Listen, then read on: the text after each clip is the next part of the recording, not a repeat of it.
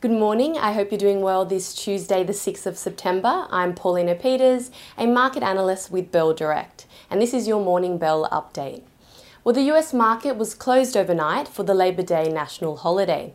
But across the sea in Europe, markets closed lower as investors questioned economic risk in the region, reignited by concerns about the energy supply from Russia.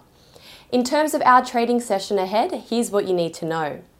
Firstly, despite the negative session in Europe, the SPI futures are suggesting that the ASX 200 will open at 0.2% higher. The big focus today is the RBA's September cash rate decision, where it's widely expected the central bank will increase rates for the fifth consecutive month. Consensus is expecting another 50 basis point hike, which would take the official cash rate from 1.85% to 2.35%.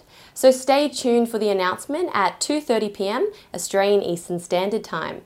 In commodities, oil prices jumped, extending gains, as it was confirmed that OPEC will cut production targets by about 100,000 barrels per day from October. The gold price traded flat at US $1,709 an ounce as investors remain cautious of the US Federal Reserve's rate hike path following a mixed jobs data report. The report showed that US employers hired more workers than expected in August, but moderate wage growth and a rise in the unemployment rate suggests that the labour market is starting to loosen. And the spot iron ore price traded 1% lower to US $98 a tonne.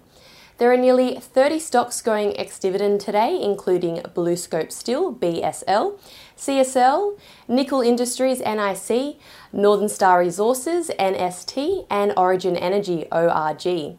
So we may see the share prices of these stocks decline today as investors take their profits. If you hold Magellan Financial Group, MFG, Bell Financial Group, BFG, or GWA Group, GWA, you will receive your dividend payment today.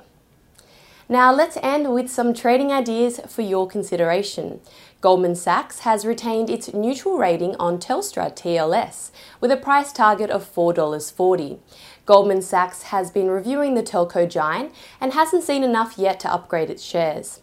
At its current share price of $3.89, Goldman Sachs' price target of $4.40 implies about 13% share price growth in a year and Trading Central has a bearish signal on the reject shop, TRS, indicating that the stock price may fall from the close of $4.20 to the range of $3.67 to $3.77 in the next 33 days, according to standard principles of technical analysis. And that's all for today. I'm Paulina Peters with Bell Direct. Have a lovely day and happy trading.